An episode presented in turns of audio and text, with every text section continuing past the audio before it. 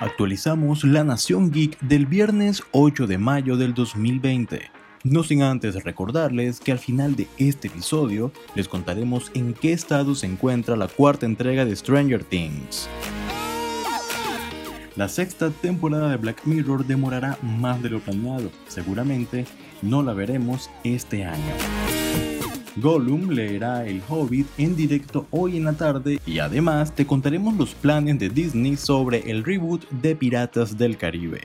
Comencemos con esto, yo soy Andrés Romero y esto es Nación Geek.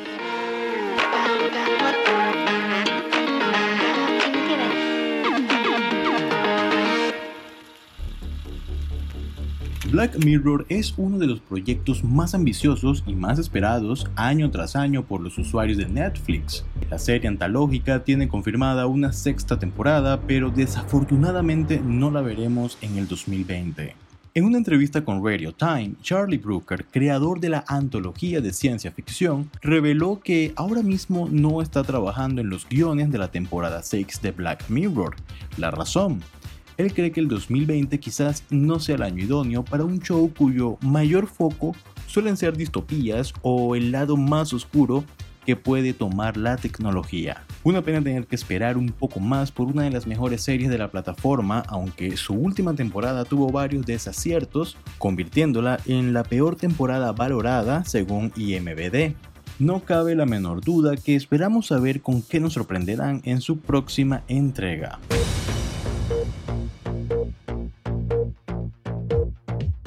Con El Hobbit, Peter Jackson culminó, al menos por ahora, su obra inspirada en las novelas de J.R.R. Tolkien, pero el poder de la saga es tan fuerte que miles de fans siguen atrapados en las películas y los libros año tras año.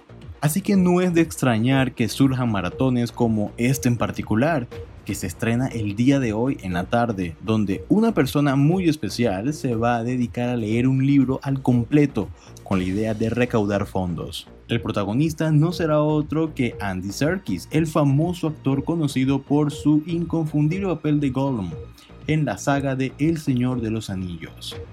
El actor ha organizado un streaming el día de hoy, 8 de mayo, a las 6 de la tarde, desde el que leerá al completo el libro del Hobbit para todos los espectadores que se animen a participar. La idea es recaudar fondos que serán destinados al Servicio Nacional de Salud del Reino Unido y la organización benéfica infantil Best Beginning.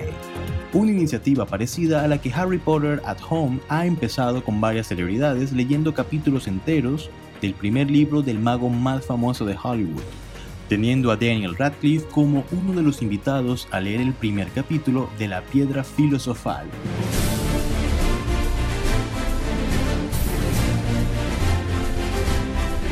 Todos esperamos ver al capitán Jack Sparrow en cada entrega de Piratas del Caribe y aunque algunas películas de la saga no sean del todo bien recibidas por la crítica, en lo que sí coincidimos todos es en el excelente trabajo de Johnny Depp interpretando al demente pirata. Desde hace varios días se viene rumorando que Disney prepara un reboot de la franquicia y que esta nueva versión sería protagonizada por una mujer.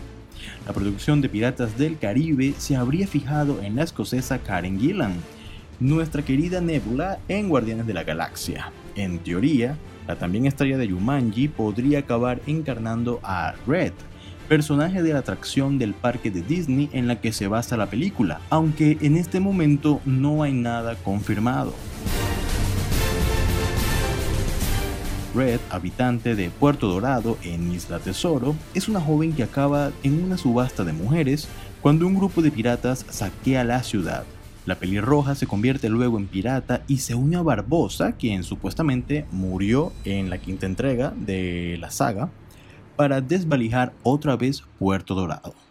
Aún falta conocer el anuncio oficial por parte de Disney y a nosotros esperar por saber si Karen será parte del proyecto.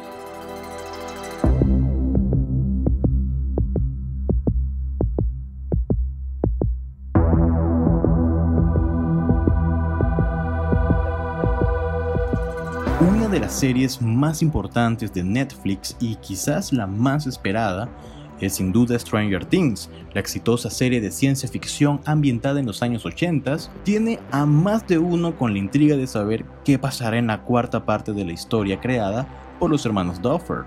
Con la situación global actual muchos han temido por la ausencia de la serie este año y por eso decidimos buscar un poco de información con respecto a eso y sobre lo que se tiene desde ya confirmado para esta nueva entrega de la serie de Netflix. Netflix aún no ha publicado una sinopsis oficial de la cuarta parte, pero tenemos algunos datos confirmados que nos ayudan a hacernos una idea de lo que vamos a ver. Para empezar, el más importante es el hecho de que Hopper sobrevivió a la explosión y se encuentra esclavizado en algún lugar perdido en Rusia. Contamos además con la presencia de una especie de nuevo Demogorgon, criado precisamente en territorio ruso y que pudimos ver en la escena postcréditos de la parte 3. Este podría contribuir a que la parte 4 de Stranger Things sea la más aterradora de todas, como lo aseguró Joe Keery, quien da vida a Steve Harrington en una entrevista reciente. I want to hear it. Not right now. Yes, now, Dusty Bun. Turn around. Look at what you see.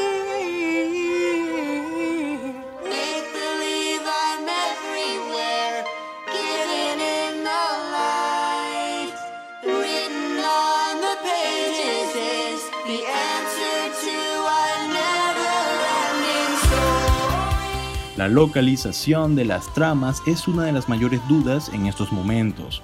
Además del escenario ruso, recordemos también que la familia Byers decidió marcharse de Hawkins en el último episodio de Stranger Things, lo que nos dejaba con la duda de si la historia principal transcurriría en otra ciudad o regresarían finalmente a su lugar de origen.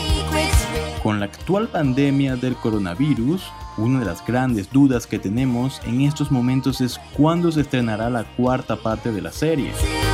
Es cierto que Netflix no ha dado ninguna fecha oficial y que se tienen sobre la mesa dos escenarios. Un posible estreno este verano, cumpliendo un año respecto al lanzamiento de la parte 3, o ya metidos en otoño del 2020. Y aunque sabemos que el rodaje está más que finalizado, consultando la ficha técnica de la serie en IMBD, notamos que la colocan como una serie para estrenarse en el 2021. Así las cosas, la incertidumbre seguirá latente por muchos meses más. You just saved the world. Gosh, I miss you, Dusty Bun. I miss you more, Susie Pooh. I miss you more multiplied by all the stars in our galaxy. No, I miss you. Enough! Hasta aquí este episodio, recuerden seguirnos en todas nuestras redes sociales como Geek Nación y a mí como AndresMaur92. Nos volveremos a escuchar en otra oportunidad, yo soy Andrés Romero y esto fue Nación Geek.